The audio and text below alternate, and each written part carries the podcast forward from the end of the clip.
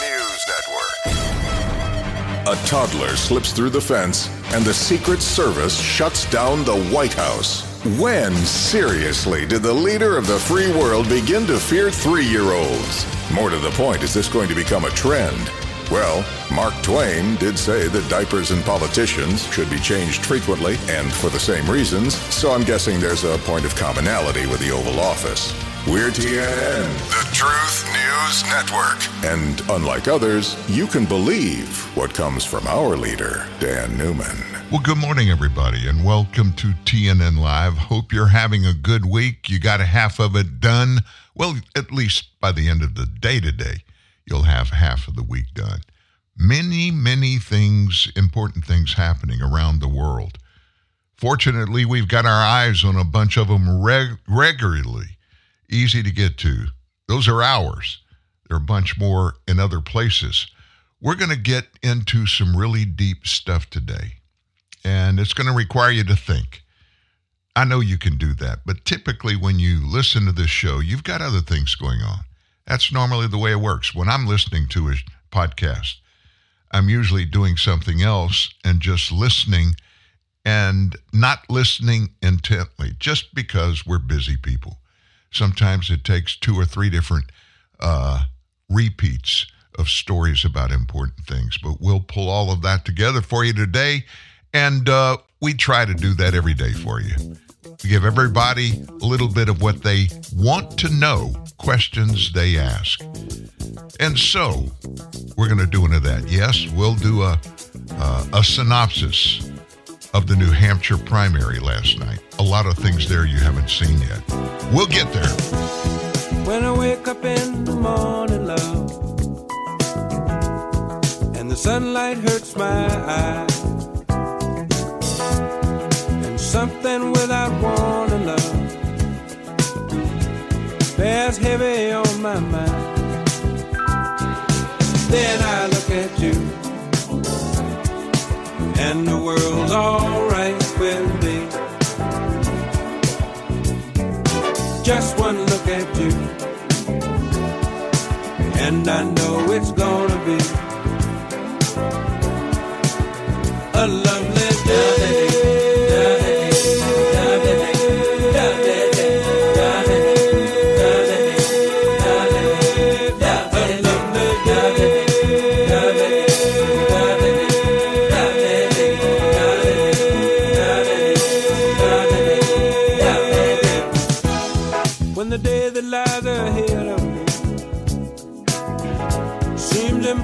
To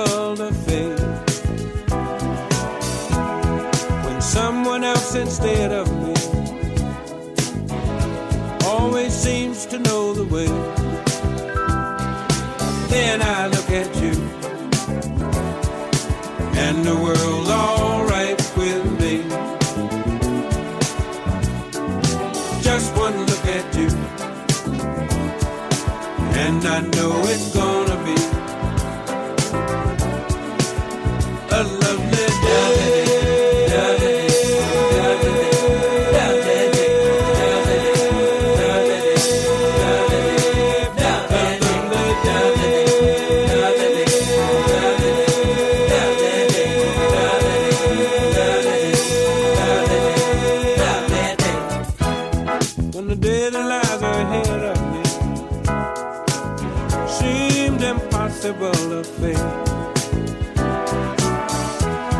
when someone else instead of me always seems to know the way. Then I look at you, and the world's all right with me. Just one look at you, and I know it's gonna be a lovely day.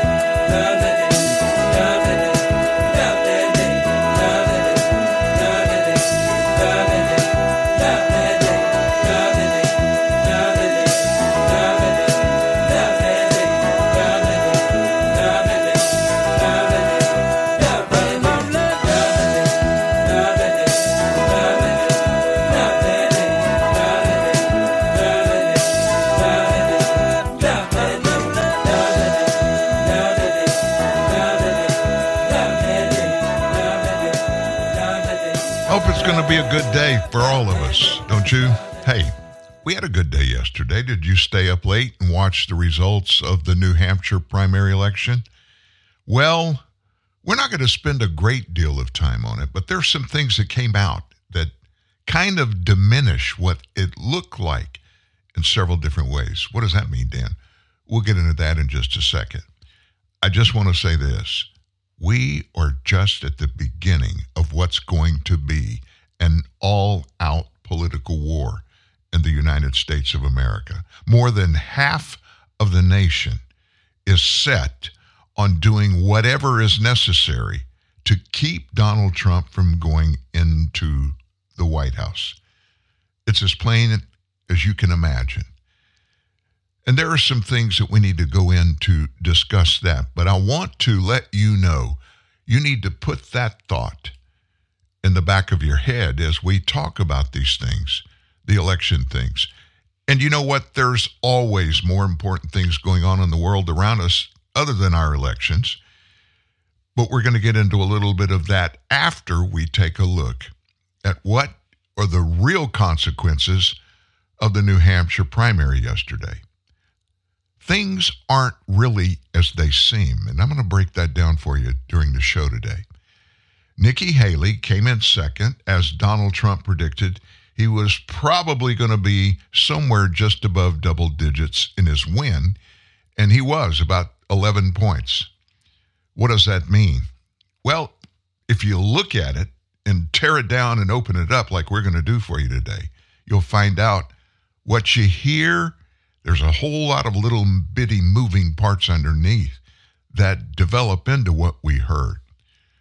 Nikki Haley, Haley relied heavily on the support of independents and Democrats in the New Hampshire primary, but she still lost by double digits. That's not a good sign. Now, you might ask, what do you mean she lied on the support of independents and Democrats? I thought this was a Republican primary. It's a different kind of constitution of a primary. Do you know that up to October, anybody that wants, that's already registered or wants to register until someday, I forget the exact day in October, you can change your party affiliation and then you can come back later and change it back to what it was before or to some other one. You got three, Democrats, Republicans, and independents. Of the Haley voters in the Granite State, now what I'm telling you now is polling, exit polling, done by C N N. We're just talking about Haley's voters in the Granite State. Last night, here's what people told them. seventy percent, seven in ten, said they were registered as undeclared prior to Tuesday's primary, seventy percent. C N N relied on an exit poll to make its shocking statement. New Hampshire's loose requirements, what they do is they allow for you to cross over, while future Republican caucuses and primaries are going to consist overwhelmingly of, guess what? Republicans, registered Republicans. Trump crushed Haley in the primary by double digits. The Associated Press called the New Hampshire results within three minutes of the polls closing. In Iowa, that seems like a month ago, but it was last week. In Iowa, Trump won by a historic thirty percent. It took the Associated Press thirty-one minutes to call the race. That should tell us something. They knew what was happening. Trump's path to the nomination, it seems even more and more to people that are being, you know, middle of the road, not making up their minds on the front end. But it's inevitable after Trump's crushing victory. Senator John Cornyn and Debbie Fisher endorsed Trump within minutes of his victory. And then there's our former president, Donald Trump. I couldn't let this day go by, day after primary in New Hampshire, without letting you hear former President Trump give his after it's all over speech. I know that's a term I just made up, But, but it was still going on at the time. Here's Donald Trump. Thank you, everybody. Thank you. Whoa. U S A! U S A! U S A! U S A! U S A! U S A! U S A! U S A! Well, I want to thank everybody. This is a fantastic state. This is a great, great state. You know, we won New Hampshire three times now. Three. We, we win it every time. We win the primary. We win the generals. We've won it, and it's a very, very special place to me. It's very important. If you remember, in twenty sixteen, we came here, and we needed that win, and we won by twenty-one points, and it was great. And uh, today, I have to tell you, it was very interesting because I said, wow, what a great victory. But then somebody ran up to the stage all dressed up nicely when it was at seven, but now I just walked up and it's at fourteen. But, but she ran up when it was seven, and, you know, we have to do what's good for our party. And she was up, and I said, wow, she's doing uh, like a speech like she won. She didn't win. She lost. And, you know, last last week we had a little bit of a problem. And if you remember, Ron was very upset because she ran up and she pretended she won Iowa. And I looked around. I said, didn't she come in third? Yeah, she came in third. And then I looked at the polls. She was talking about most winnability, who's going to win. And I had one put up. I don't know if you see it, but I have one put up. We've won almost every single poll in the last three months against crooked Joe Biden. Almost every poll. And she doesn't win those polls. And she doesn't win those. This is not your typical victory speech, but let's not have somebody take a victory when she had a very bad night. She had a very bad night. And you uh, you have the you have the very the now very unpopular governor of this state. This guy, he's got to be on something. I've never seen anybody with energy. He's like uh, hopscotch. And uh, you know, I'm, I'm watching this guy and. Two weeks ago, he said, we're going to win, we're going to win in the landslide, we're going to win. About three days ago, he started saying, well, we want to do well. That's a big difference. But I walked out just now, we're fourteen points up, and I don't know what it's going to be. But when she was up here, it was like six or seven, and, you know, with like seven percent of the vote counted. Now, let, let me just tell you, we, uh, we had an unbelievable week last week in Iowa. We set a record. It was the best in the history of the caucus, in the history. And uh, I remember I sort of had the same feeling. I'm up and I'm watching, and I said, she's taking a victory lap. And we we beat her so badly. She was, but Ron beat her also. You know, Ron came in second, and he left. She came in third, and she's still hanging around. The other thing, she only got twenty-five percent of the Republican votes. I don't know if you saw that. Tremendous numbers of independents came out because in this state, because you have a governor that doesn't frankly know what the hell he's doing, in this state, in the Republican primary, they accept Democrats to vote. In fact, I think they had four thousand Democrats, Democrats before October sixth. They already voted. Now, they're only voting because they want to make me look as bad as possible because if you remember, we won in two thousand sixteen, and if you really remember, and if you want to play it straight, we also won in two thousand twenty. By more. And we did much better in two thousand twenty than we did in two thousand sixteen. But as they said, we lost by a whisker, just by a whisker. No, no, no, but we can't let that happen. You know, you have to have people that speak up. I said, I can go up and I can say to everybody, oh, thank you for the victory. It's wonderful. It's one. Or I can go up and say, who the hell was the imposter that went up on the stage before and, like, claimed a victory? She did very poorly, actually. She had to win. The governor said, she's going to win, she's going to win, she's going to win. Then she she failed badly. Now, I have here, if he promises to do, to do it in a minute or less, but the only person more angry than... let's say me, but I don't get too angry. I get even. That's enough for that. Listen, you d- you just listened to the former president. Let me ask you a question. You remember what it was like when he was in the White House before, especially at the front end of that. He was far more verbose than what you just heard. Now, what you just heard, even though it's scaled down, it might have been a little edgy for some of you.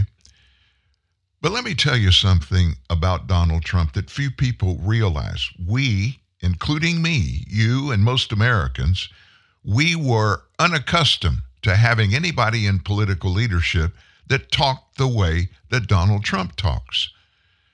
And lots of time in his campaign back in twenty fifteen, twenty sixteen, he said things and I just cringed. And if you're a Christian, Christians don't like the profanity. I don't like it. I don't use it. I think it is uh, belittling to the person that's speaking that, but that's what I feel. Donald Trump's first run at the White House did something for me. It changed me in this way. I don't like eighty percent, maybe less than that, maybe seventy percent. I don't like seventy percent of his messaging. Not the message that's inside the message, the way he does it. I think he could do without his, you know, his profanity. I think he needs to be a little bit less verbose. We know the good things that he's done. We're watching them. And to be quite honest with you, most Americans feel like he could do it again for four more years. Most Americans feel otherwise on the president now, Joe Biden. There is quite a difference between the two. But we need to look at the substance of things rather than the sound or the look of things. We need to find what's really going on there. Just, just take my advice. Look at the four years of Donald Trump and the three years of Joe Biden. Compare what each did, not what they said or how they said it. No one can credibly say Joe Biden has been a good president. No one can say at all without being an idiot that Joe Biden does a better job in the White House than did Donald Trump. Donald Trump. Joe Biden, what's the big difference between the two? It's not the party affiliation, it's this. Joe Biden, professionally, he's been a politician, nothing else. Look at what Donald Trump's history is so far.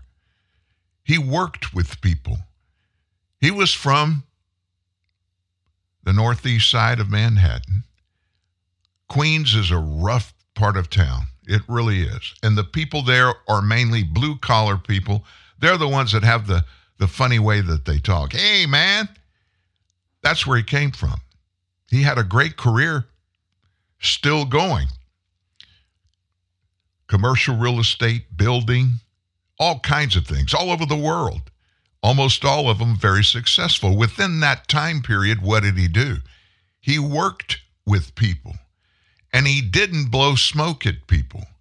They don't do that in Queens. What comes out of their mouth is what they say, what they believe.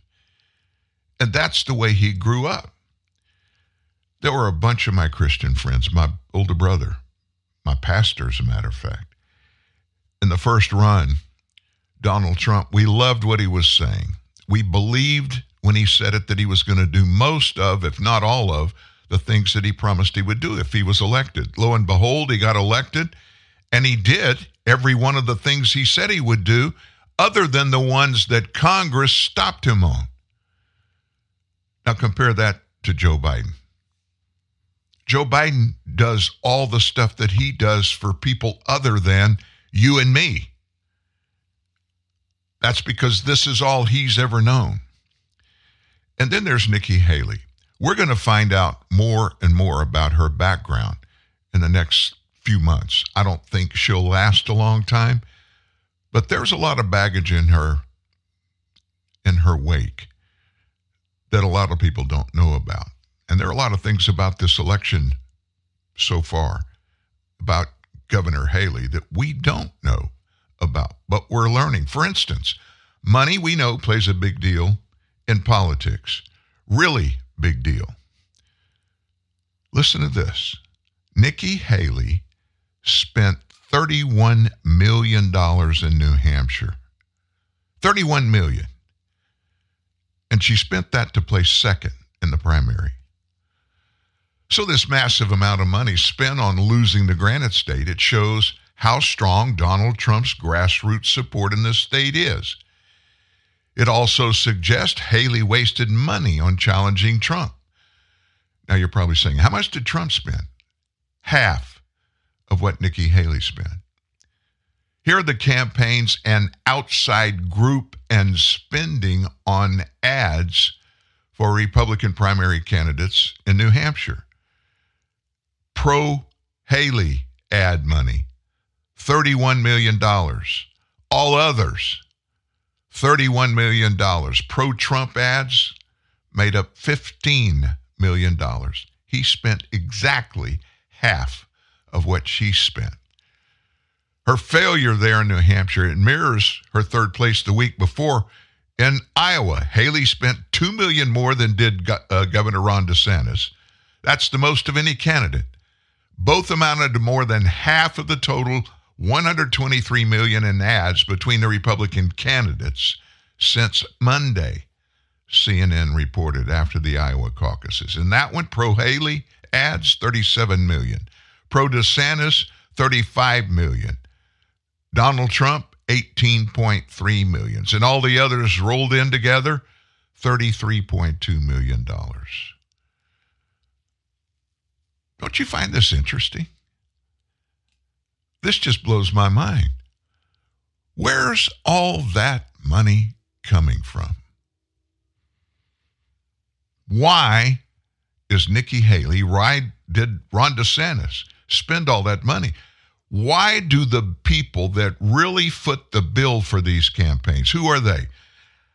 Some of you may not like me to say this, but I'm going to tell you facts. Most of it comes from not you and me, not the rank and file United States citizens. It comes from big money sources. Now, why would somebody that has a big corporation, why would an especially a national political race, would they spend a bunch of money like you just heard, the totals that we just gave you? Why would they spend that money? There's only one reason. They want their candidate to win. And they, in that regard, don't want the opposition to win.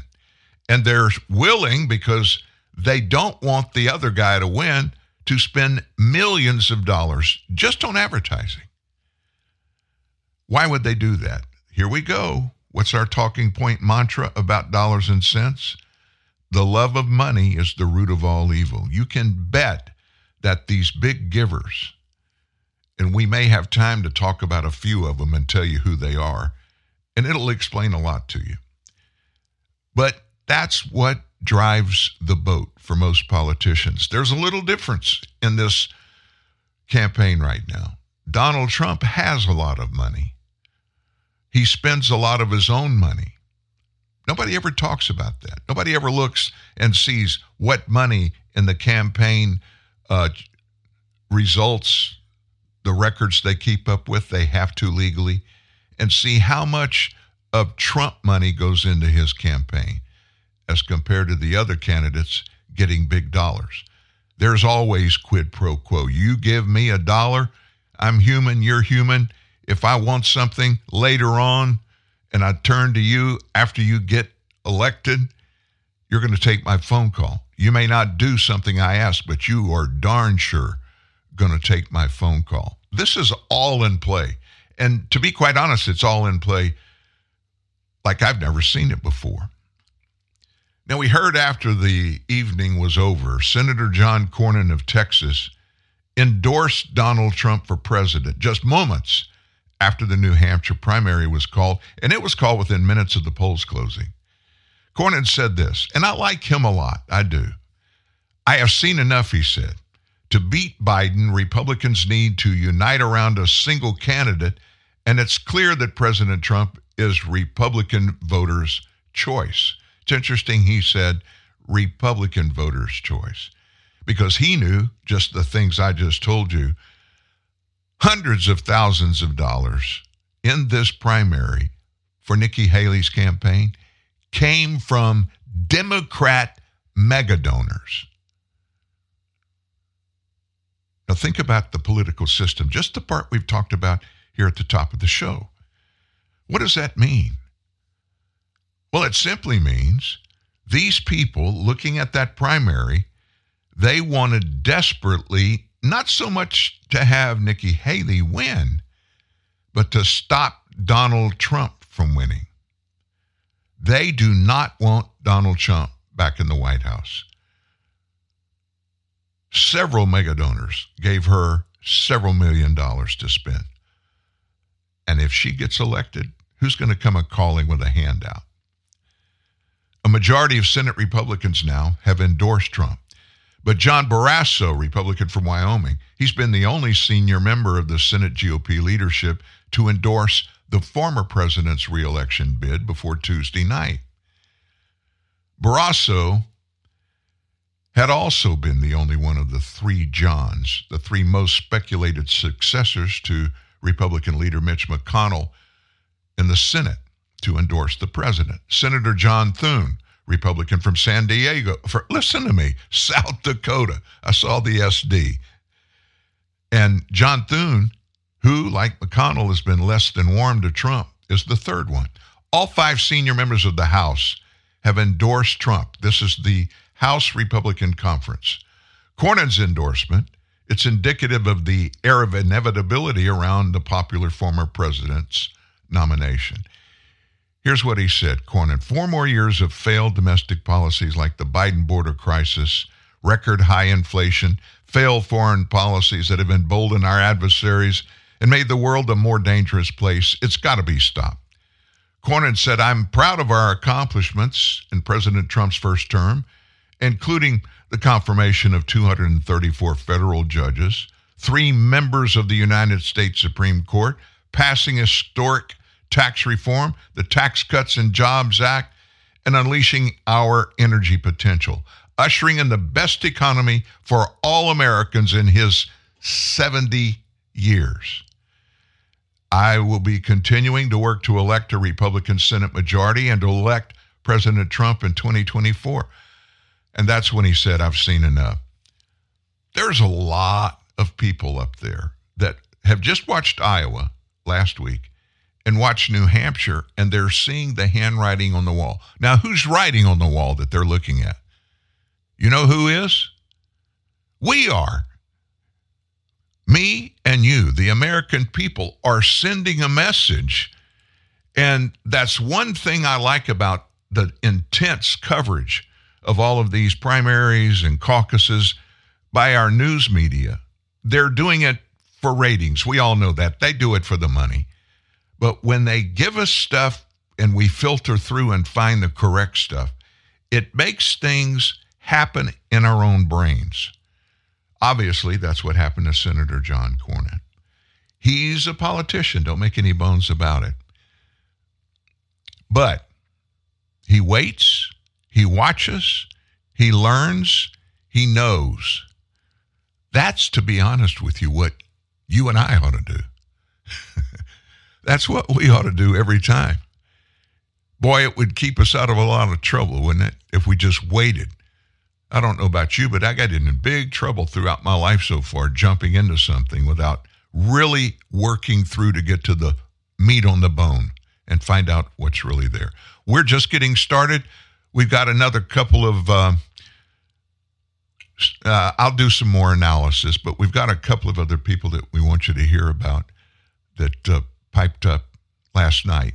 They got some news, some words, some opinions that I think will help you out going forward. thirty-five years after the original movie, Fox is bringing you back to where it all began. Nobody was Baby in the Corner. This is the real Dirty Dance. Yeah. Eight celebrities compete to become the real Baby and Johnny. Working my Johnny is. Some will rise. Yes, yes. Some will fall. Oh. All will have the time of their life. The Real Dirty Dancing four-week event starts Tuesday at nine on Fox five. Little Caesar's thin crust pizza is so loaded with cheese and pepperoni you can't even see the crust. And if you ever want to see it again, listen very carefully. Bring six forty-nine in unmarked bills or marked bills or coins or just a credit or debit card to Little Caesar's. Come alone and bring your friends or family. Bring everyone. Get a Little Caesar's large thin crust pizza with extra cheese and the most pepperoni, all at the nation's best price of just six forty-nine. Pizza, pizza. Top four national pizza chains. Extra most bestest thin crust pepperoni pizza versus large round one topping thin crust pepperoni pizza. Everyday standard menu prices at participating locations plus tax. A B C Tonight, it's all about big cash. Here we go! And big crash. On the new season of Celebrity Wheel of Fortune, one star will spin it. Give me some money! To win it all. The big winner of one million dollars. Then, host Leslie Jones is off to the races on Supermarket Sweep. On your carts! Get set! Yeah. And we're going to need a cleanup on every aisle. You are on fire! It all starts tonight, eight, seven Central on A B C and stream on Hulu. The following is an important time-insensitive announcement from Staples. Now, for an unlimited time only, Staples is drastically cutting their everyday prices on hundreds of products your business needs. That's right. The clock is not ticking. Walk, crawl, or lollygag to Staples, and you will not miss this opportunity. These are everyday price cuts. Take a four-pack of double A Duracell batteries was four dollars and seventy-nine cents, now just two dollars and ninety-nine cents. But act now or later, because these Staples everyday price cuts will be around for a really, really long time. Price cuts like a two-pack of Scotch Magic Tape, previously four dollars and seventy-nine cents, now just two dollars and ninety-nine cents. And Scotch Packaging Tape, now just two dollars and twenty-nine cents for today, tomorrow, and pretty much every day till the cows come home. But don't hurry. These everyday price cuts are indefinite. To repeat, these prices will last. So stop by your nearest Staples whenever it's convenient and take advantage of these normal, continuing everyday price cuts. Thank you. Need more cowbell? Better yet, how about the Ring of Truth? T N N, the Truth News Network, and Dan Newman. So here we go, here we go. Wednesday at T N N Live. Thank you all for being here today. A lot of moving parts.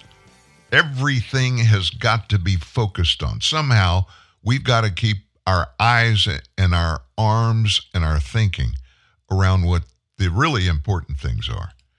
Don't get so distracted that it takes your focus off the things, the big things that we need to hear about. Laura Ingraham last night.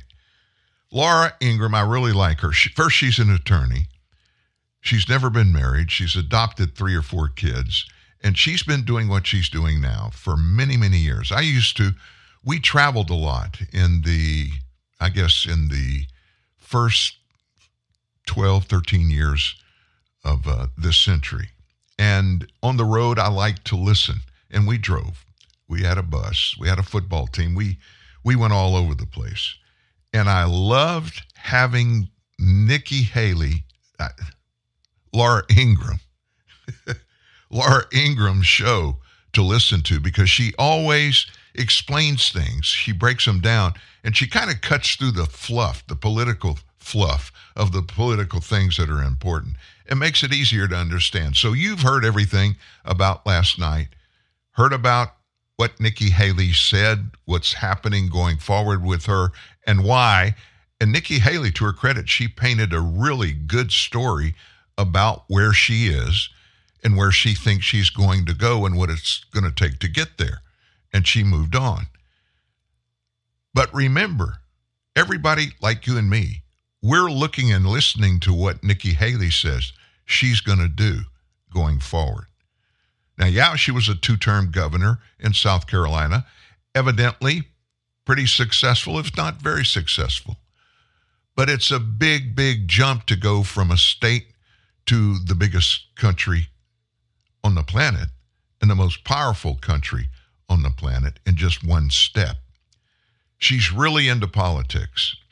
Laura Ingraham last night, she kind of wrapped up thoughts for the week and for the New Hampshire primary. She's got some interesting perspective. And now, apropos of this conversation, the last gasp of the Never Trumpers. That's the focus of tonight's angle. All right, whatever the final tally tonight is in New Hampshire, Donald J. Trump is well on his way to being the G O P twenty twenty-four nominee. Now, this is nothing personal toward the former South Carolina governor. As our reporter, Brian Yanis, just said, she's been working hard in the Granite State. But if she decides to drag this out through South Carolina or beyond, Trump will still be the nominee. It doesn't matter how many donors or paid flacks tell Nikki Haley otherwise. This is not her time. Now, it's funny to watch the corporate media, though, because they're so predictable. All she needs to do is outperform in New Hampshire, whatever that means.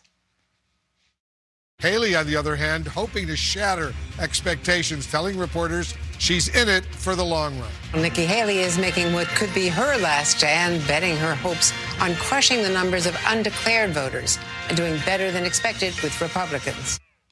Well, it's a nice try, but guess who sets the expectations?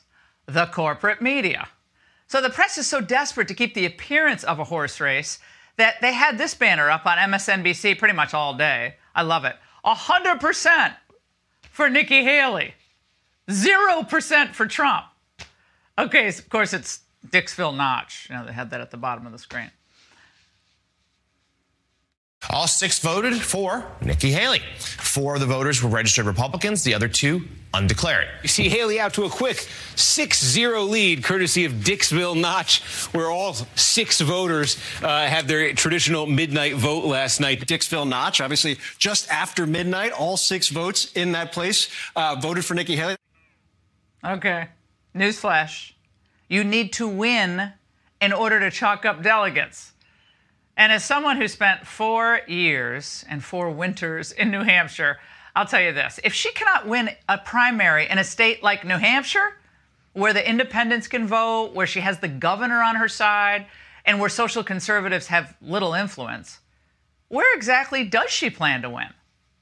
As much as y'all like to sit there and say Trump's going to have this, the truth is you're not acknowledging that seventy percent of Americans don't want a Trump-Biden rematch. Trump has lied on T V and spent millions saying, I want to cut Social Security, which I never said I would. I saw that ad yesterday. Yeah, but you guys haven't talked about it. You keep saying coronate, lie, not tell the truth. What do you say on the couch? I'm really wondering why you think we're the enemy.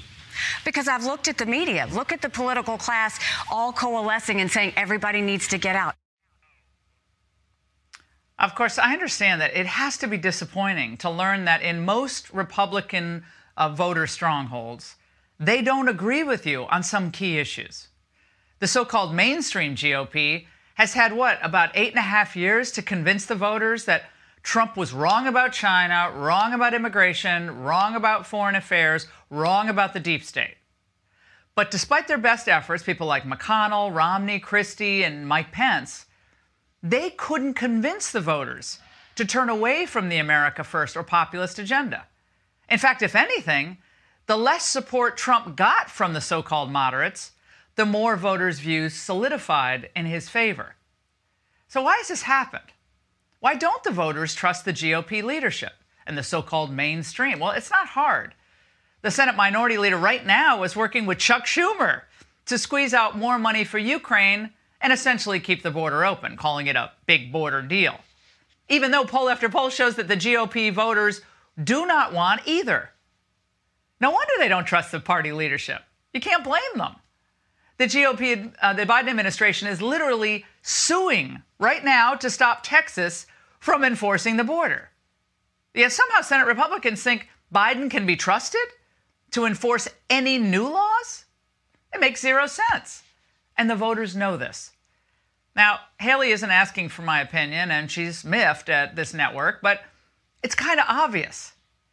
If you're a Republican who is seen as standing defiantly against your own voters on key issues, you're probably not going to be too popular.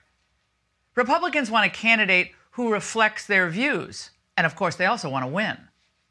I changed my vote this morning. I went, instead of voting for Haley, I voted for uh, Donald Trump this morning. You changed your vote this morning? Yeah, why? Sure did. Um, I think the election, the primary's over. I think that, you know, Mister Trump's going to be our next candidate.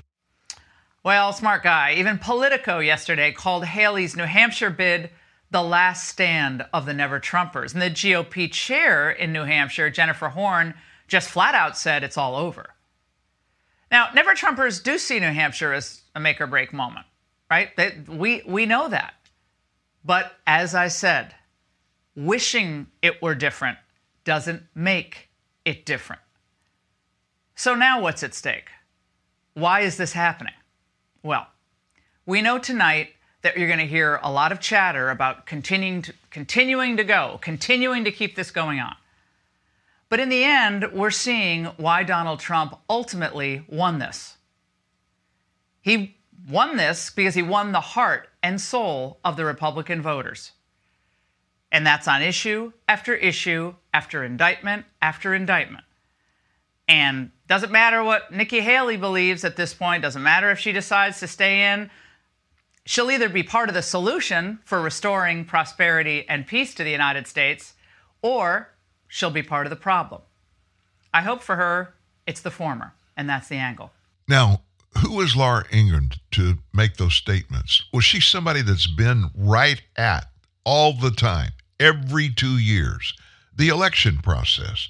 She's been immersed in the middle of it.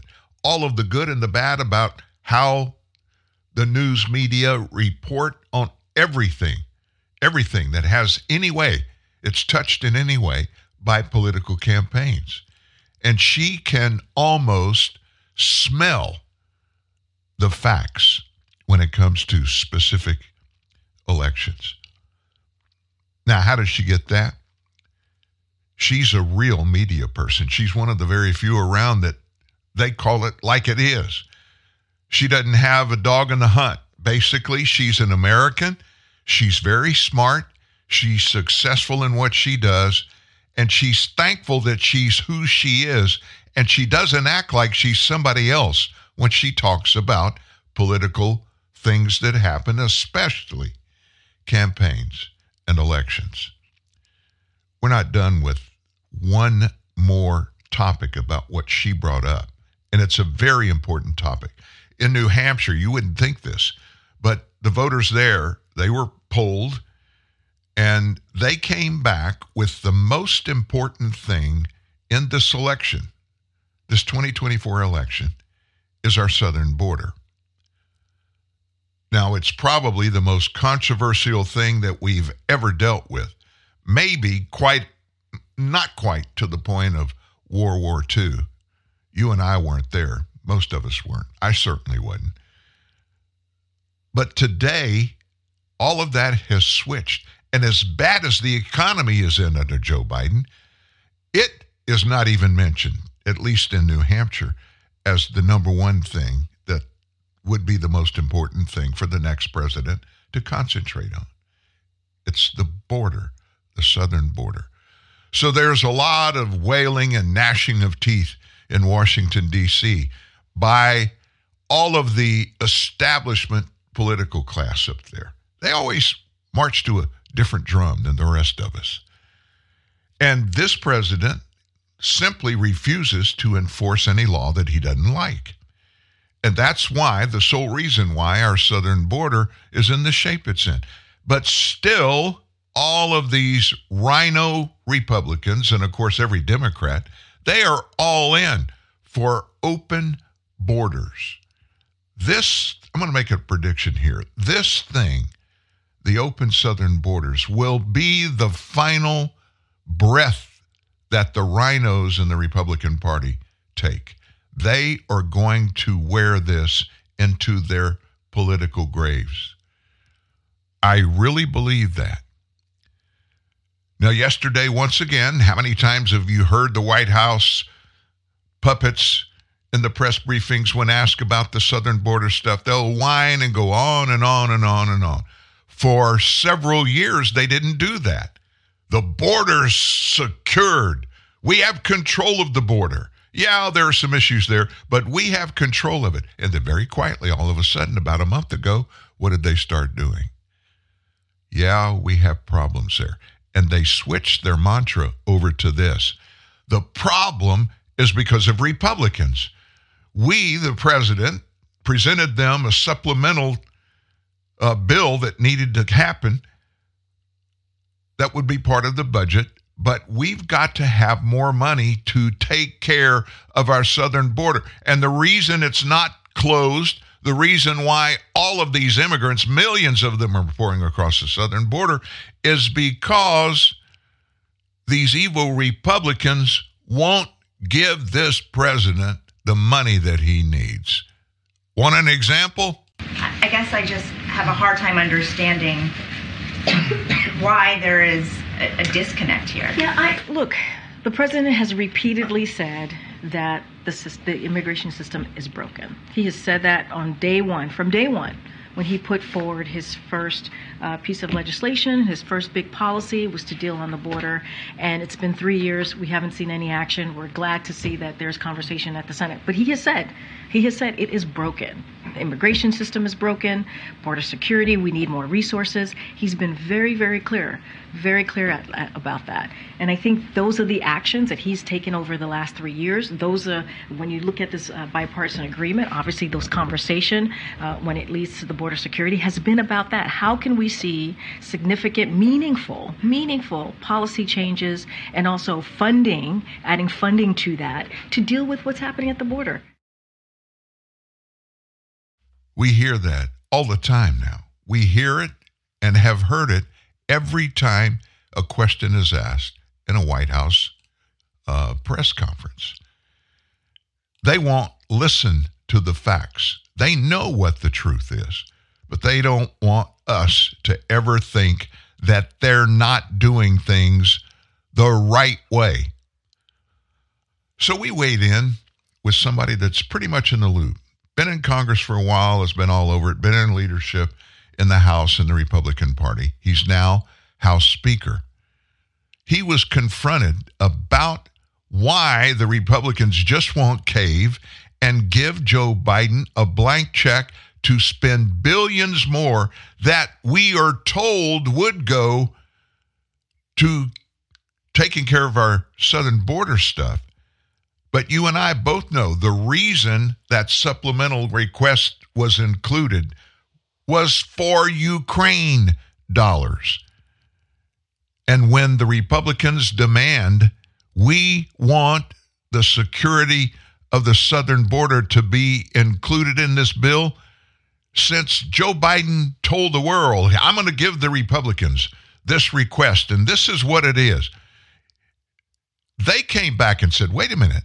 There's no money in this supplement to take care of our southern border. We require to sign this budget and agree to it, especially if this money is included in it.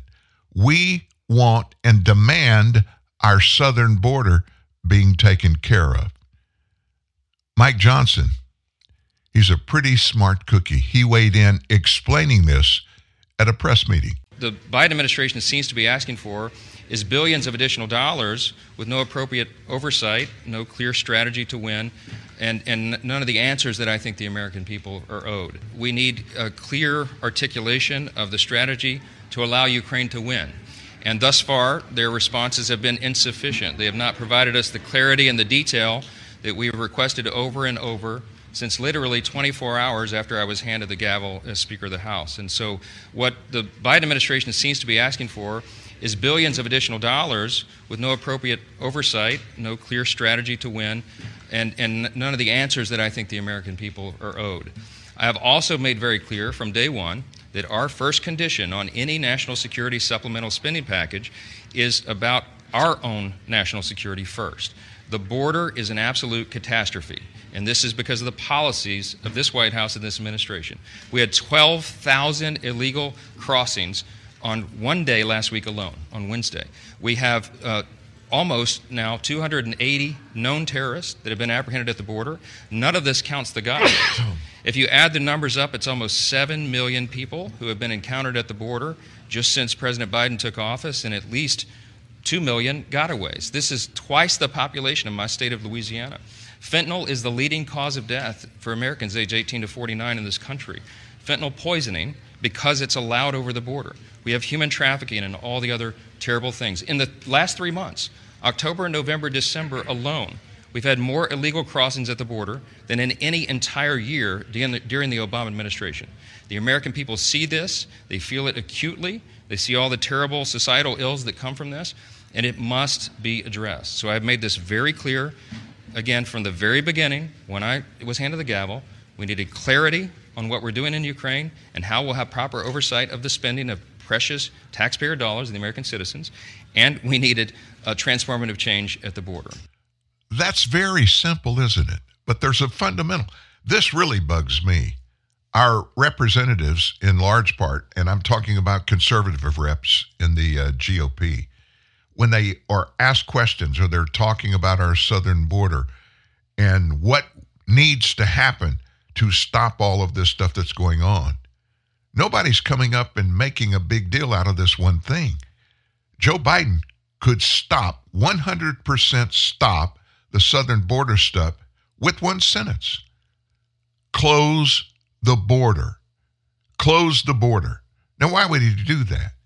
Well, first, the first reason to do it would be because in his oath of office, he swore to obey all the laws, every law, Constitution, and every law that was created and passed and signed into law by the legislature and whatever president is in office. Now, immigration law is clear on multiple levels, in multiple pieces of legislation that were passed and t- turned into law. It is a crime for anybody to step foot in the United States without doing so legally. It must be regulated and operated as the Constitution and the federally passed laws. You got to abide by the laws of the land, operate and function beneath the rule of law, and lead this country based upon facts, rather than coming up with these crazy bills at the last moment. They'll hand out a twelve hundred page bill on a Friday and expect a vote on Monday. They do it all the time. That is not leadership. And that's not what these people pledge in their oaths of office to do for you and I. If I was Mike Johnson, and listen, he's the Speaker of the House, brand new, we all know that. He stepped into a big quagmire when he became Speaker of the House because there were a lot of things that were supposed to have been done that weren't done and a lot of things that needed to be undone. They were done incorrectly and they need to be fixed. At the same time, he's learning all of this, what's going on around him. Everybody's got a dog in the hunt, and everybody wants this southern border stuff to be handled in one way or another. But everybody, all of them need to sit down and shut up and point their fingers at the president and saying, Mister President, not only can you shut the border down in one day, you're supposed to abide by the rule of law, which means make sure that every person that commits a crime does anything in opposition to any federal law, they must be held accountable to what the law says. Every one of these illegals that step here according to the law, they're supposed to be returned immediately to the country where they came from. Why isn't Joe Biden doing that? Why hasn't he? And why would any Democrat, or any American for that matter, why would any of them just sign off on all of this chaos and stupidity and say, hey, we demand our government work for us the way it was structured to do and has been operating that way for two hundred plus years. If the people don't make their voices heard on this, it'll never be changed. We have a lot of people in our government, Senate, House, not the White House right now, but are really upset about this southern border stuff and the ramifications there. But these things have been happening for years. There was only one breath of time that it went pretty darn good at the southern border. And you know when that was? It was when Donald Trump got in the presidency and immediately began to do the one thing that can make it work. Enforce the rule of law. It will never happen. We will never get border security, and crime will continue to skyrocket, and government deficits will just continue to rise because it costs billions every month to handle Joe Biden's southern border debacle. We've got to stop it all, and if and when we stop it, I pray that Biden will do it before he leaves office, but he won't, because he sold out to the left.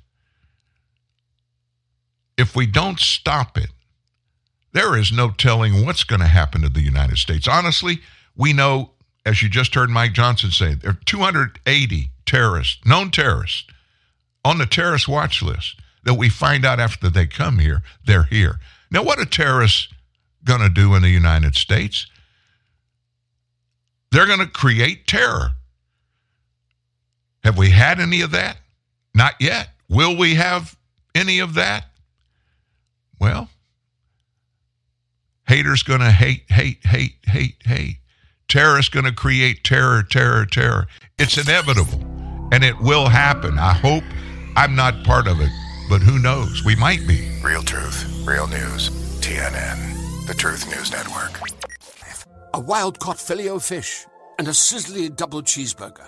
Well, they are two classics that never go out of style. Hold on. Wait. You're assembling a serve-plus-turf McDonald's hack, which must make you a menu hacker. Yes, the serve-plus-turf, available only on the McDonald's app. You get free medium fries and a drink. Oh, someone opened the app. I need to order and build one immediately. Ba-da-ba-ba-ba. The advanced surgeons at the Center for Innovative G Y N Care look beyond quick fixes like birth control to help their patients find the best treatment options for complex G Y N conditions. My name is Sakina, and I had the C I G C groundbreaking minimally invasive hysterectomy. I got back to my life in a week with only two small incisions and minimal scarring. Discover the C I G C difference with offices in Midtown Manhattan and Montclair, New Jersey. Telemedicine appointments are also available. Book a consultation at innovative G Y N dot com or call eight eight eight surgery. New Dunkin' Refreshers. Vibrant fruit flavors like strawberry, dragon fruit, and peach passion fruit. B vitamins and energy from green tea. All under two hundred calories. Order ahead via the Dunkin' app for contactless way to order, pay, and pick up in the drive-thru. America runs on Dunkin'. Price and participation may vary. Limited time offer. See the bold new expression of sporty style. Hear the amazing quietness of a truly luxurious cabin. Feel the exceptional horsepower and amazing torque. And experience greater acceleration than ever before. Behold, the most powerful sedan in its class. The new Toyota Camry. Real power, absolute performance. Discover the new Camry at toyota dot com dot my.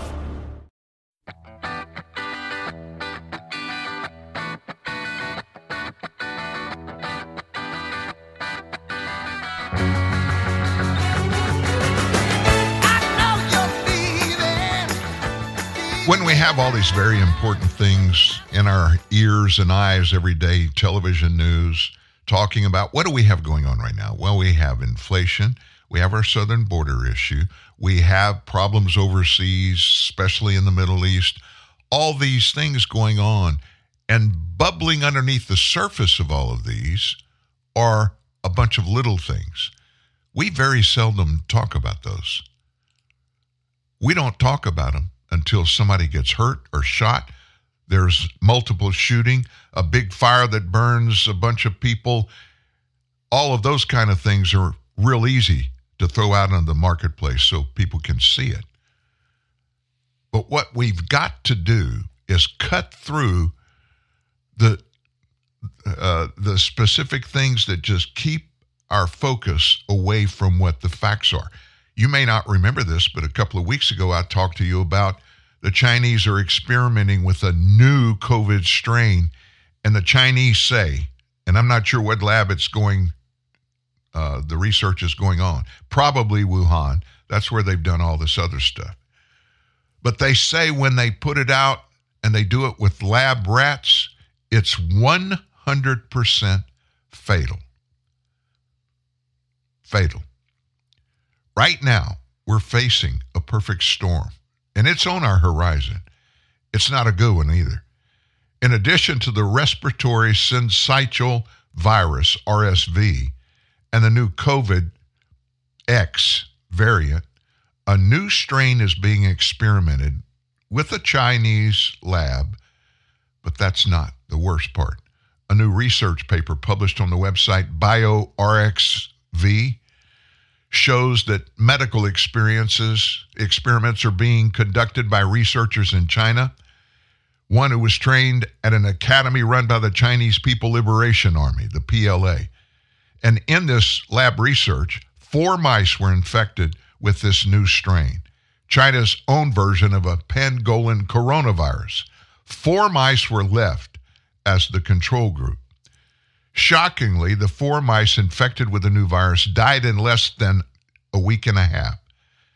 That's one hundred percent fatality rate.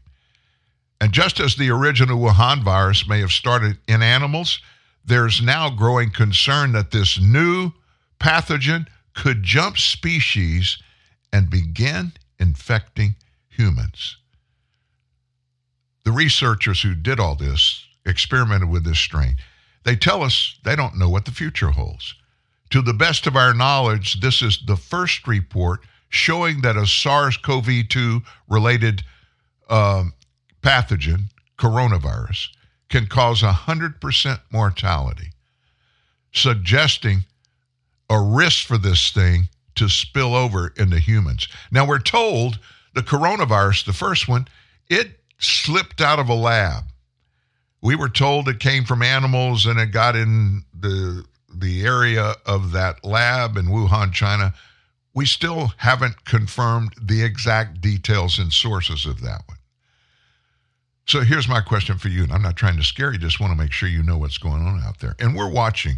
We'll let you know if there are any changes here. But don't be shocked if we don't wake up one morning and hear, uh-oh, disease X is out there. What do we do? I think we're close to that. And we all need to be careful and think about that, because these are very important issues and they're bubbling underneath the surface. So until something happens really bad, we're not really paying much attention to it. But just so you know, I'm doing some research here to find out, dig, and see if I can get some more information about it. Or was ju- this just the uh, the shock story that got released into the media so they could give it to us and start getting us scared, and then they can come in and do coronavirus pandemic number two, but worse than that, and lock us down, do all the things they did to us in the pandemic while this disease continues to spread and kill a bunch of people. These things are not just stories. There are people, many people, in very powerful positions, not just here, but around the world, that for whatever reason or reasons, they're locked in to a leftist philosophy of reducing the population of Earth. And it's worked. At least last year, for the first time in our history, our population went down. Now, why would that happen? Well, at the end of covid nineteen, as it ramped down, we began to notice that people started dying unusual deaths. And many of those people had taken the COVID vaccinations. Are you hearing anything about that in the media? All I hear once or twice a week in our local news and regional news, hospitals are slammed with all kind of diseases. And if you dig into the stories that come out and you read down in the bottom lines, you almost always will find out they had bad reactions to covid nineteen vaccinations. The White House, everybody in Washington, they've stopped touting in most parts. They have stopped touting, get these new vaccinations, get them, get them. Now they're running P S As, public service ads, on television networks. That's the federal government. I don't know why, but in every other thing in our lives, they make, if anybody invents something that's a big deal or finds some new thing, and they've done their own research and it's time to take it to market, do you know how long it takes to get through all of the federal red tape to get this thing legal, to do what it does in the private marketplace, in the public marketplace? It takes years. But when they have something they want to put out there and tout, oh, no, no, no. Now, I saw this story overnight. I thought it was it was kind of comical. Our friends up to the north in Canada, Justin Trudeau is their president, And if you remember, they had that big freedom convoy that the government up there, the Supreme Court up there, determined it was unconstitutional. Well, guess what? The court finds that Trudeau's use of counterterrorism law against that freedom convoy is unconstitutional. Federal Court Justice Richard Moseley, he ruled that the Use of Emergencies Act by the Liberal government of Trudeau to shut down those truck-led protests, yeah, that happened back in twenty-two. It's a long time back, and they're just getting to it, I guess, now. That judge found Trudeau's actions were unreasonable. This ruling came in response to a big case brought forward by the Canadian Civil Liberties Association, the Con- Canadian Constitution Foundation, and other groups and individuals who argue the protest didn't meet the legal threshold for a government to use the powers granted under that act, which has never been used and was originally intended as a means of combating terrorists. So if you remember, these protests, which began in January in twenty twenty-two, they were almost entirely peaceful, featured truckers using their big truck tractor-trailer rigs to block roads in Ottawa and along the U S border, and they're doing that, or we're doing that, in opposition to vaccine mandates, other lockdown mandates, for which they were falsely branded as racist by the Trudeau government. Go figure. So the triggering, so-called triggering of the Emergencies Act by Trudeau, reportedly at the urging of the Biden administration, did you get that? The Biden administration reached out to the president of Canada and gave him the way to get rid of this protest. It had nothing to do with health matters. This is crazy. Allowed the government to arrest the leaders of the Freedom Convoy, freeze bank accounts of protesters, and seize donations intended for the protest. So they had COVID nineteen, vaccines, and racism built into this, the government did. The act states that for the government to declare a public emergency, there's got to be threats to the security of Canada that are so serious as to be a national emergency. The law defers to the definition of a threat from the Canadian Security Intelligence Service that lists espionage, serious violence, foreign interference, or intent to overthrow the government as examples that would meet the threshold. Now, trucks blocking traffic, that doesn't seem like an emergency to me. Obviously, Justin Trudeau felt like it was, and he, on his own, did something about it that was illegal. What's going to happen? Look at the time. February of twenty twenty-two. Here we are in twenty twenty-four, and they're just getting together to rule on that. I wonder how the lives have been changed by any Canadians because of what Trudeau and his administration did at the behest of the Biden administration. Hey, do you know who Kari Lake is now? Kari Lake out in Arizona. Uh, she ran for governor. She's a television personality, a very attractive woman, been in television for quite a while. She's a hardcore Republican, and she has decided she's going to do politics in Arizona. She's a candidate for G O P senator coming up this twenty twenty-four election. She called for the state's Republican Party chair, a guy named Jeff DeWitt, to resign after an audio recording surfaced of him appearing to present Kari Lake with an offer of money to leave politics. Now, this turned into an international deal. It was recorded, published by the Daily Mail, dates back to last March, and it features a conversation between Kari Lake and DeWitt. The audio suggests that the Arizona Republican chair brought an offer from unspecified powerful people in exchange for Miss Lake stepping away from the political scene for two years. She said last night, he's got to resign. It was in an interview, during an interview with N B C reporter just before Trump's appearance at the New Hampshire primary victory party. We can't have somebody who's corrupt and compromised running the Republican Party, she said. Of course, she's talking about the Arizona Republican Party. In the recording, DeWitt is heard suggesting that powerful figures want Kari Lake to stay out of the Senate race for two years. Miz Lake, however, vehemently rejects the proposal, emphasizing her commitment to standing with President Trump against corruption in D C. There are very powerful people who want to keep you out, but they're willing to put their money where their mouth is in a big way. So this conversation never happened. On this audio, that's what you heard DeWitt, the head of the G O P in Arizona, saying to her. So Lake responded firmly.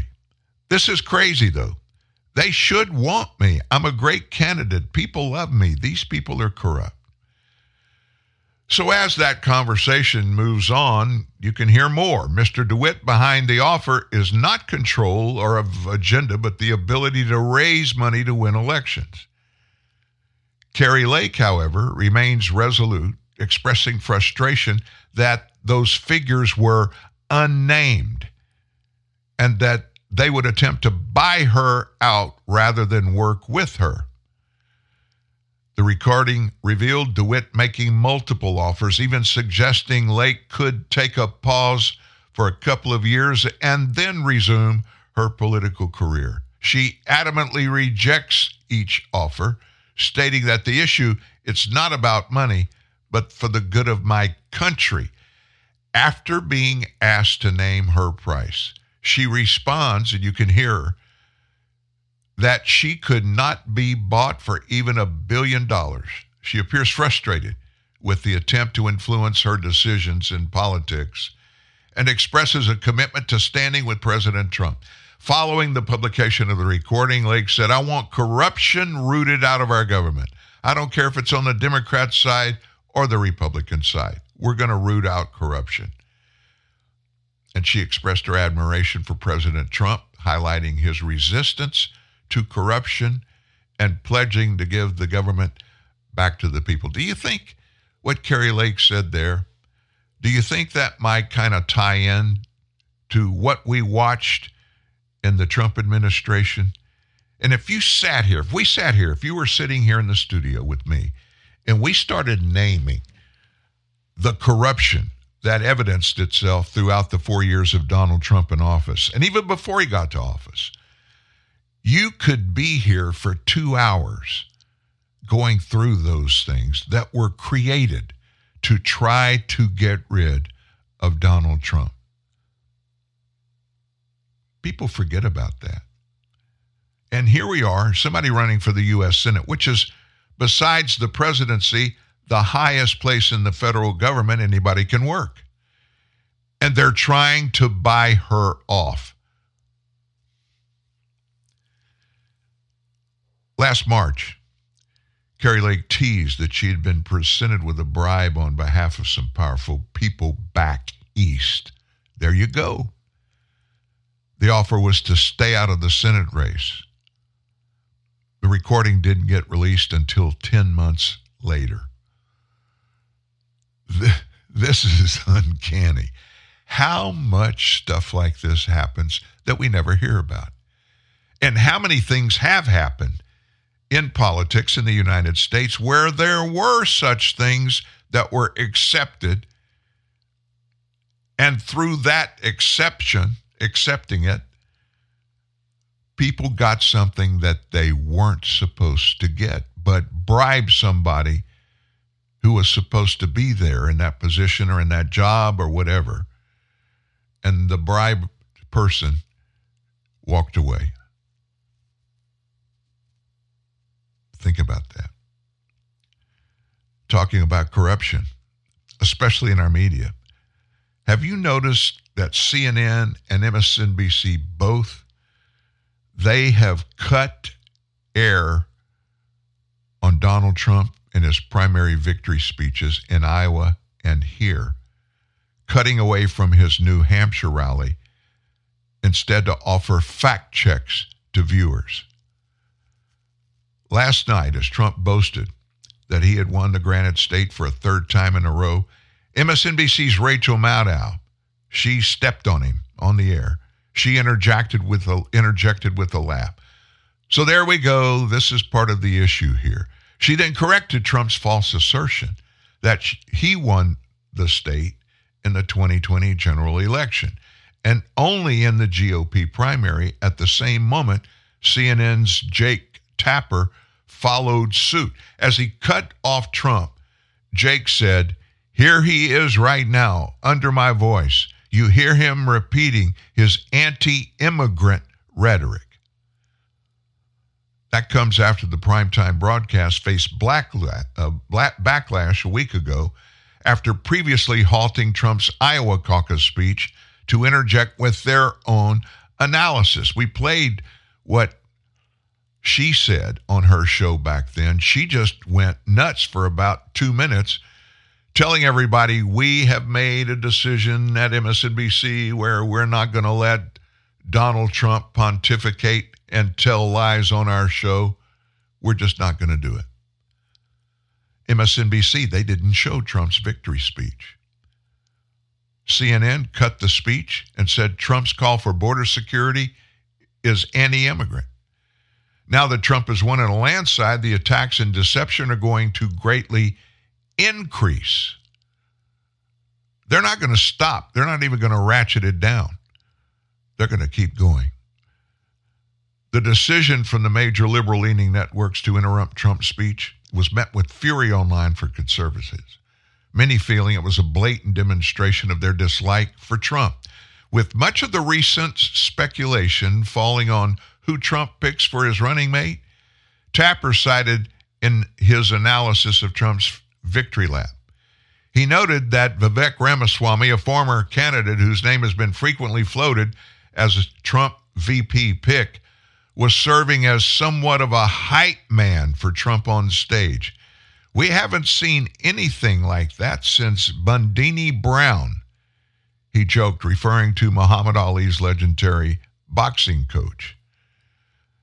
As Trump went on his blistering speech, C N N muted his mic when Tapper chimed in. I heard at least two or three things that need fact-checking. Introducing C N N fact-checking and fact-checker Daniel Dale. Dale said, obviously, Donald Trump did not win in twenty twenty. He lost that election, and that's been adjudicated over and over again, although to the crowd he's speaking to, they believe it, even though it's a lie. Party politics, party politics. I don't know that we'll ever get rid of it. Is it going to take some horrible thing to happen in the United States, like maybe another nine eleven or something that horrible, before these people are going to wake up and realize truth is all that matters in this stuff? And it's not a good thing in any situation at any time to lie to people, American people, about political things that many times they lie, knowing full well when they tell that story, it is untrue, and decisions that some Americans might make on that information they see and hear from these mainstream leftist media outlets, they make changes in their life based upon what they're hearing from these hardcore leftists. That should scare us all to death.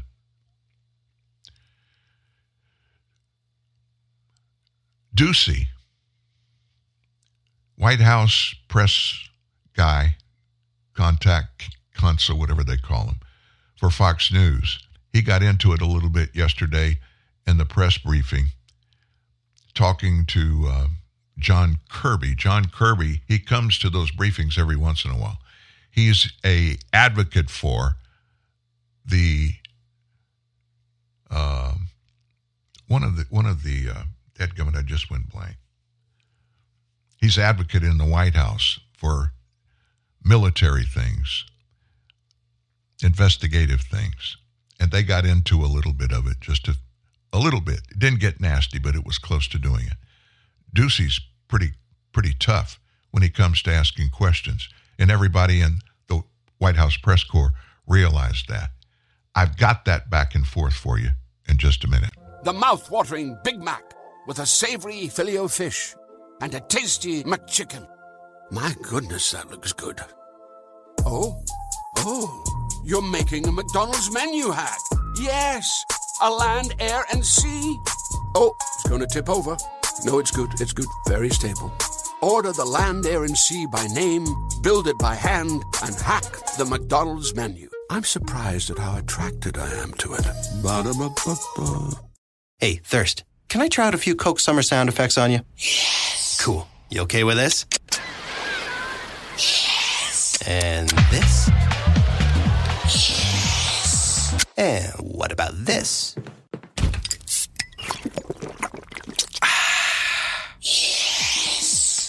Gotcha there, Thirst. That wasn't sound effects. That was a Coke. I'm no longer thirsty. You're so out of here. Coca-Cola. Open happiness. Des Moines Help Wanted dot com salutes the employee of the month. The one employee you can't live without. The others, let's just call them Dave. Dave, we need to talk about your sick days. What seems to be the problem, Mister Employee of the Month? Last week you were out all five days. I was sick. Thanks for checking in. You posted on social media that you were at a comedy club on Monday. Laughter is the best medicine. An outdoor barbecue on Tuesday. Feed a cold, starve a fever, or whichever one needs to be fed. That's the one I had. Okay, Wednesday you took a selfie, hashtag faking sick. That was supposed to say freaking sick. Thursday you were at an amusement park. Somebody stole my phone. They stole your phone and uploaded photos of you at an amusement park. Yes, fake news. Friday, you tailgated in the employee parking lot. Friday's basically the weekend. Everyone knows that. If you don't mind hiring Daves, go to the huge national job boards. That's probably what you'll get. But if you want more employees of the month, go where local job seekers find good local jobs. We don't discriminate against people named Dave. Dave is a common name, fun to say, and so we're using it as a catch-all for lackluster employees everywhere. Please don't write us to tell us you were insulted by this ad. That would be a real Dave move, Dave.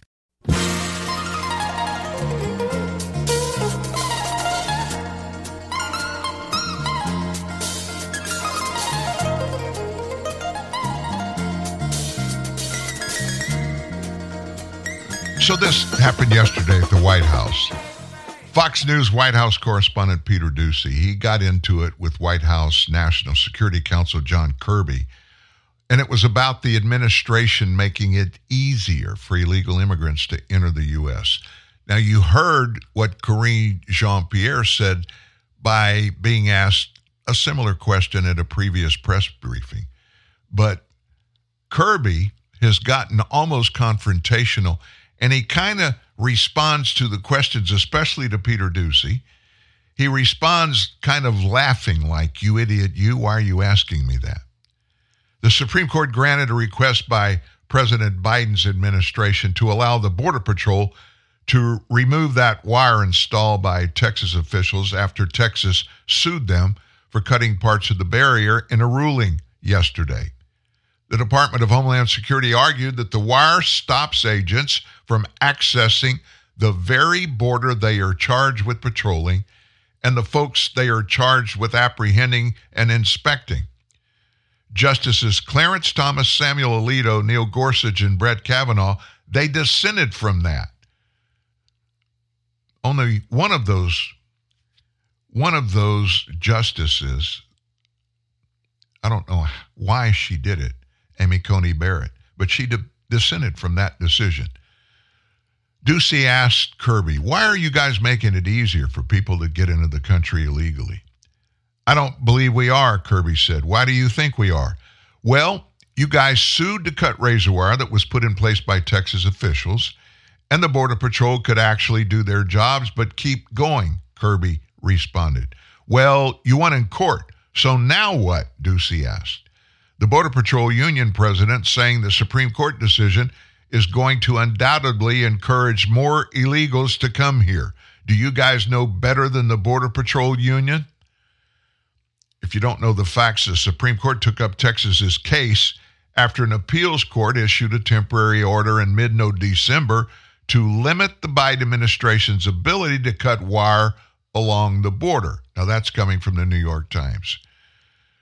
Admiral Kirby then reiterated the D H S argument about Border Patrol needing access to the border entries so they could do their jobs. He argued more Border Patrol agents are needed to combat illegal immigration, cited the administration's proposed National Security Supplemental to allocate funding for more Border Patrol personnel.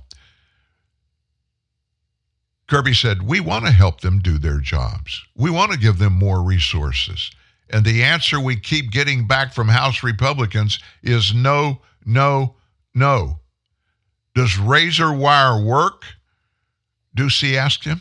Does razor wire work for what? Kirby said. Does it work for Border Patrol to allow them to have the access they need to be able to better process people that are trying to get across the border? I don't think so. And that's why we ask for it to be removed. But what is the president's plan? This is where we keep going. What are they going to do? This is happening weeks after three hundred thousand people came here from the southern border illegally. The razor wire, the official thing, was keeping some of them out, and you guys just sued and won to remove it. Kirby, he argued that Biden is planning to put forward immigration reform, add additional resources at the border, and collaborate with Mexican officials to mitigate the number of migrants reaching the U S. He then urged House Republicans to pass the National Security Supplemental Request. Now, everything they asked for, every single thing, they already have been allocated money to do that. And they want immediately, they want millions of more dollars, and they say it's to hire more Border Patrol agents. And I'll ask that question again. When we were just at the top of the show, we talked about this segment of this. You heard from House Speaker Mike Johnson after Karine Jean-Pierre came out and said this. They want more money. The House, honestly, I think even though there's only a two-seat majority for the Republicans there, I would be shocked if there is not major put pushback on the White House by Republicans in the House of Representatives on this new budget that is being created. They passed a continuing resolution, so they now have till March. That's two more, two and a half more months. I'll be shocked if this House G O P gives in and gives them more money. And I will tell you this, if they do, they better know this one thing. There are millions of Americans out there that will vote against them this November if they don't find some way, even if it's just using the law. See, the problem is the executive branch of our government is the only branch constitutionally authorized to take care of our southern border, everything and every part of it. Amy Coney Barrett, the justice that declined to allow Texas to keep that razor wire up there, I'll bet you when the folder comes out that has that particular determination they made that resulted in letting Biden come cut that razor wire, you're going to find out that that's what she went to. And she believes the federal government is the only entity that has the ability to do that because it's the border. The border is controlled and operated strictly and exclusively by the United States government. I don't like that. I don't think that should be right. I think the overarching reason to allow Texas to do that is because of the criminality that the federal government is perpetrating every day.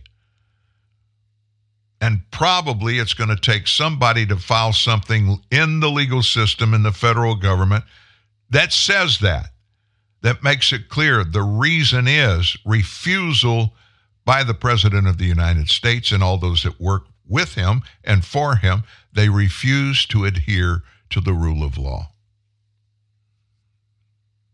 Just thought I'd bring that out. Moving forward, New Jersey has taken some action. I don't know if you've heard about this, but they banned retailers in the state, across the state, from providing single-use plastic bags to customers back in twenty twenty-two. Now this, and it's backfiring on them, but this is kind of trivial, I think, but this is all this environmental crap. Plastic consumption in New Jersey spiked by nearly three times following the state's implementation of that ban, and they're banning those single-use little plastic shopping bags. Following New Jersey's ban of those bags, the shift from plastic to alternative bags resulted in a nearly three times increase in plastic consumption bags. Think about that. New Jersey implemented that ban on single-use plastic bags back in twenty twenty-two. It's the strictest ban on bags in the nation at the time. They billed it as an effort to cut back on the plastic, one-use bags piling up in landfills. Plastic bags are one of the most problematic forms of garbage, leading to millions of discarded bags that stream annually into our landfills, rivers, and oceans. That's Governor Phil Murphy, after he signed that legislation in twenty twenty that authorized this to happen. With today's historical bill signing, we are addressing the problem of plastic pollution head-on with solutions that will help mitigate climate change, strengthen our environment for future generations. Well, the ban took effect May of twenty-two, forbidding the big stores, large retail grocery and food service stores, from providing single-use plastic bags to customers. Instead, shoppers may purchase reusable bags made of woven and non-woven polypropylene plastic, or can bring their previously purchased reusable bags to the store. Now, we here in Louisiana, every place we go, every store we go to, they've got the plastic bags. Marianne, my wife, long ago, she started keeping a fleet of those reusable bags. And we have tons of them. And I do a lot of the grocery shopping. And every time I go, I forget to put several of those reusable bags in my car. And so what do I do? When I go to the store, I, I use the little plastic bags. This whole process didn't take long until shoppers started airing their grievances to local media. What is their grievance? The reusable bags were stacking up in their homes because of their repeatedly purchasing reusable bags at the grocery store, or because of home grocery delivery services using new reusable bags each drop-off. Now, this is in New Jersey. This should tell you a lot about how things are run in New Jersey. Some of the Garden State lawmakers, they began to see that the issues of shoppers not reusing those bags and simply throwing them out, floating proposed amendments that have since apparently stalled, like requiring home delivery services, requiring them to use cardboard boxes or paper bags instead of the heavy reusable plastic bags. Now, we all lived through that cycle. I'll never forget the times that we had those brown paper bags. And when we got home, we folded them up so mom could use them again. But they still ended up, if you didn't burn them or whatever, tear them up or whatever, even if you do that, you're going to throw them away. They're going to end up in the trash. The only thing that would be different is they're paper, not plastic. So instead of this having the intended impact on our environment, the reusable bag ban has backfired. This is coming from reported data in a New Jersey study. Plastic consumption in the state has nearly tripled, with New Jerseyans previously consuming fifty-three million pounds of plastic before the ban, compared to this, listen to this, one hundred fifty-one million pounds following the ban. fifty-three million to one hundred fifty-one million. Reusable bags made of non-woven polypropylene are much thicker than the typical single-use plastic bags typically found at grocery and convenience stores, using roughly fifteen times the amount of plastic. Though the bags are built for repeated shopping trips, most New Jerseyans only reuse the bags two to three times before they're discarded. Six times more woven and non-woven polypropylene plastic was consumed to produce these reusable bags sold to consumers as an alternative. Most of those alternative bags are made with that stuff, which is not widely recycled here in the United States, does not typically contain any post-consumer recycling materials. This shift in material also meant a notable environmental impact it made, with the increased consumption of those polypropylene bags contributing to a five hundred percent increase in the greenhouse gas emissions in New Jersey compared to nonwoven polypropylene bag production in twenty fifteen. What does all this stuff tell you? It just makes it very clear. This green energy stuff, if it's going to have a real objective about making our environment better, reducing the amount of carbon gas and therefore carbon gas stuff and what it does to the United States and the rest of the world, what it proves is most of this crap they're shoving down our throats is not real. It's a pipe dream. There's no science that weighs in that says it, it's it's real. There's none. So what are we supposed to do as Americans? The only way we can get out of this debacle, you know what it is. We have to elect people that will literally go to the science, support the science, the people that are really scientists.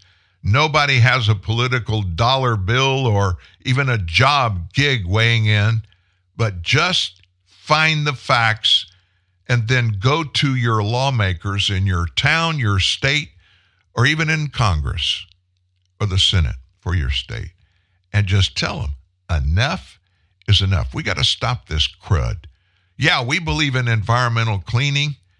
We need to continue that. They don't want to talk. The left doesn't want to talk about. The climate activists don't want to talk about the fact that the United States every year in this century have decreased our carbon emissions than they were the year before.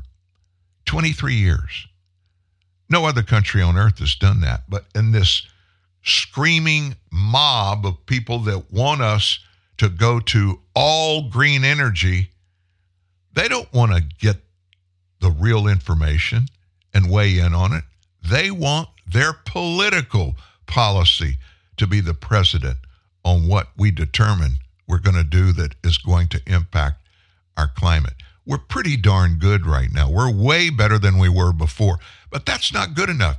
But you know what the real reason is? It's the same thing as COVID nineteen and how they treated it and told us to do, and then went backwards and told us don't do that anymore. And they kept us on that cycle for two years. Millions of people died around the world because of all of these crazy policies. And then they come back now and they're giving us the facts about all of that. This is just another case like that. And I laugh about it, but it's really not funny. It's impacting all of us, and it will continue to do so as long as these people are re- allowed to remain in our government, because they're clamping down to all of the industries in the private sector, and they're doing it with these egregious regulations that nobody can live under and make a dime. And so what are they doing? They're shipping this overseas, where we absolutely have no control of what goes into the process of manufacturing, creating. All of those things are out of our hands. But you know why it's done? Money, money, money. So after we get started in the election primaries, everybody begins to talk about who's going to be the number two. And there's been speculation abundant over the last months. I can name you probably twenty different people that have been credible, possible, even probable picks for Donald Trump to run as vice president. Megyn Kelly yesterday, she weighed on this. Listen to what Megyn had to say. I think it's a woman. She's from the South, and I think it's somebody who um, she could potentially be the future of the party. And I also think it's somebody who would do what he wanted her to do, and someone who would pose no threat along the lines you just said. Somebody who would not challenge Trump, who would do what Trump wanted, but would pose zero threat to him along the lines of the ones you just outlined. So there's, and it's not Sarah Huckabee Sanders, which is what a lot of people think based on. So I don't, I don't know why I'm not telling, but I'm not telling. I don't know of another well-known polit- political person in the South that fits that bill. And she said very plainly, she knows who it is. Additional question for me of that is, how the heck does she know? Hmm, that's a good one. Have you kept up with what's going on over in Georgia? It's just another chapter of go get Trump. Think about Trump and those indictments, all those indictments, but not just Trump, but all the people that were around him that have been indicted. Three or four of them have pled guilty, pled guilty not because they were wrong, but they'd spent so much money defending themselves, they didn't have enough money to go all the way through the uh, legal process on this. So they just pled guilty, cut a deal, and moved down the road. Donald Trump, he's one of those that didn't. So he gets indicted by this district attorney named, it's Fani, we are told, but we originally at the beginning of this, we called her Fannie, F A N I, Fannie Willis. And a special prosecutor she appointed to head her President Trump's twenty twenty election interference case. They've created a whirlwind of controversy around her and the historic prosecution of this president. The explosive claim surfaced earlier this month in court filings by an ex-Trump twenty twenty campaign operative who happens to be a co-defendant in this case, who tells us that the purported relationship between the D A and the special prosecutor Nathan Wade renders the sweeping racketeering indictment fatally defective. This defendant's name is Michael Roman.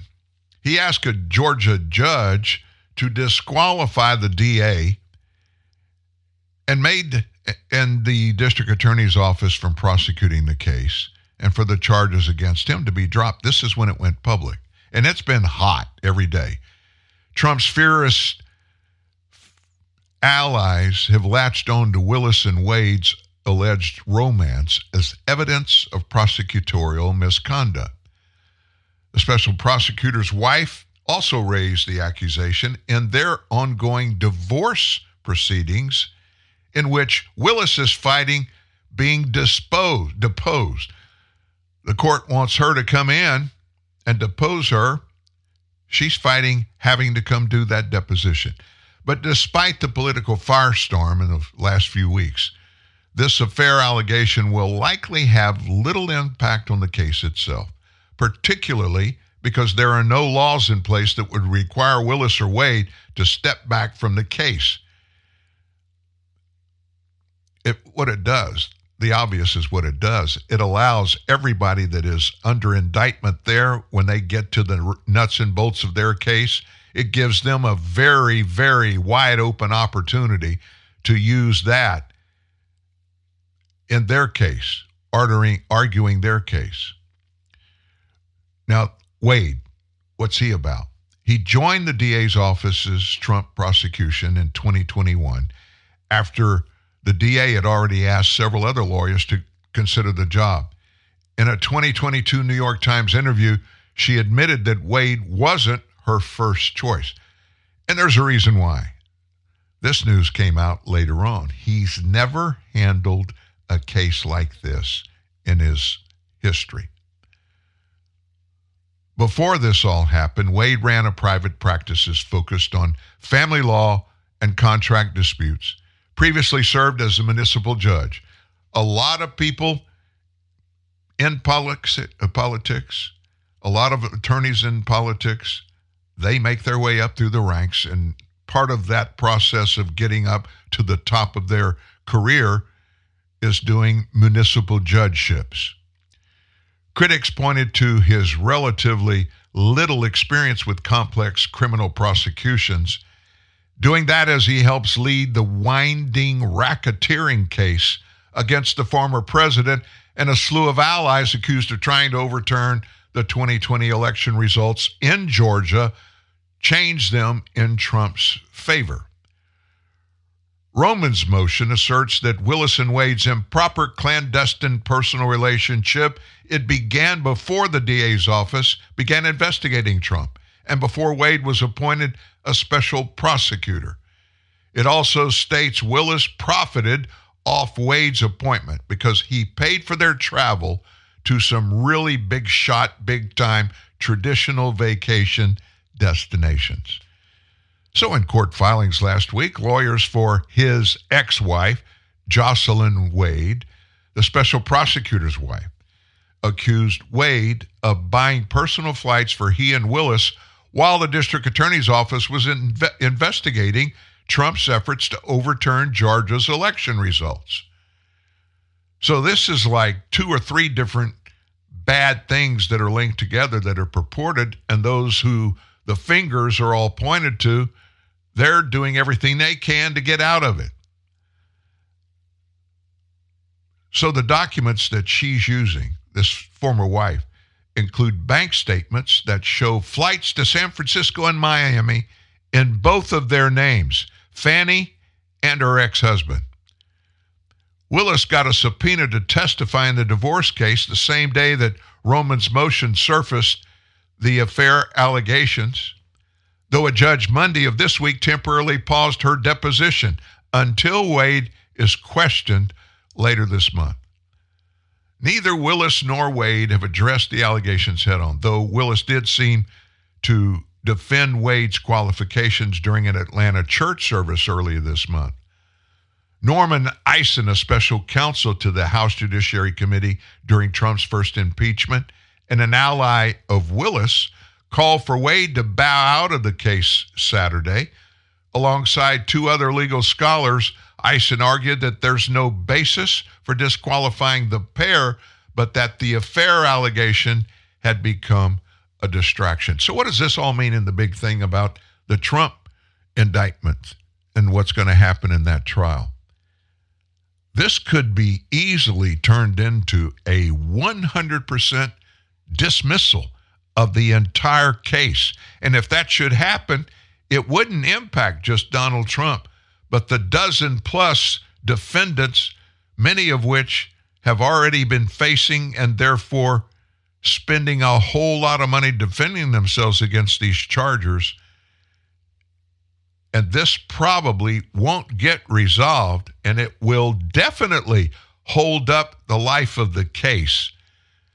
Now remember, this case, this trial on this thing is supposed to happen this spring.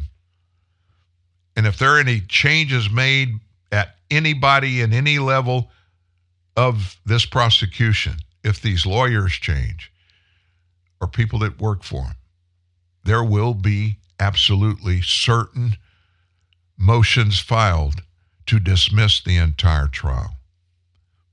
Wouldn't that be something? Well, the Republicans' brilliant move may have just put Biden in a corner. What are we talking about? There's so many different There are so many big different things going on. You can't point to them and be specific sometimes because they're so plentiful. They're so plentiful. The Biden system is open. There's no question about it.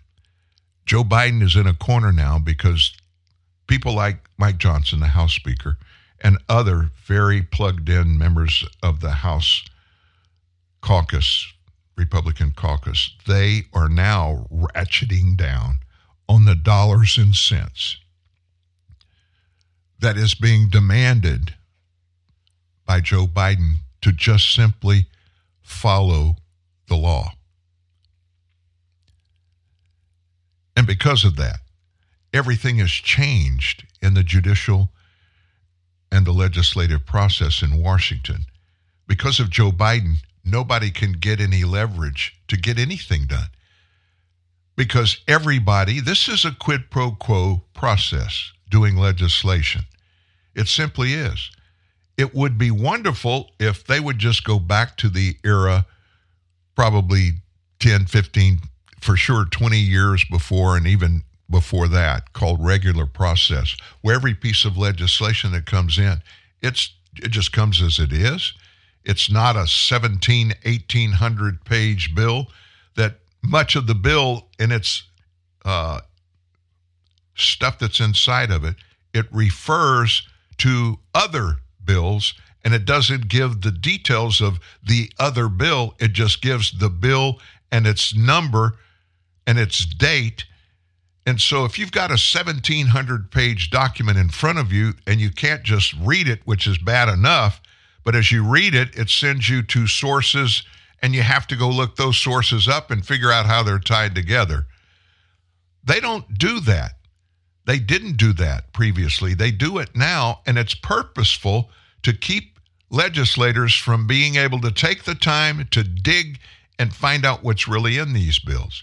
And it looks like it's coming to a head in this administration that legislators, especially G O P, almost exclusively G O P legislators, are telling the White House, enough is enough. We've got to do this and do it in the right way. We are no longer going to bow to the White House and just sign a bill, hope it's a good one, and let it become law. We're not going to do that anymore. This has become just absolute process entirely during the Biden administration. Piers Morgan, we got to go get a Brit, somebody from another country, to talk about what's going on in Biden's life and how it's impacting us. This is a member of the media from a foreign country talking about our president, Joe Biden. Whether we monarchist Brits like to admit it or not, the president of the United States is the single most important person in the world, commanding the world's mightiest military and holding the purse strings of its biggest economy. The president could end Israel's war in Gaza with a phone call or decide if Ukraine gets the backing it needs to beat Putin. At least that's the general idea. But the current commander-in-chief is eighty-one, seemingly going on one hundred eighty-one, after a lifetime of distinguished public service as a pragmatic politician and, in my view, a thoroughly decent human being, President Biden looks increasingly unfit for service. And with the president in visible decline, his re-election campaign is, well, transitioning.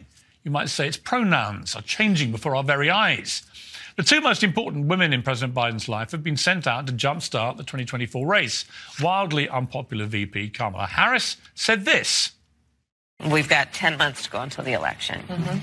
And increasingly, and you've seen it even just this week, um, we are all starting to narrow in on what this election will mean.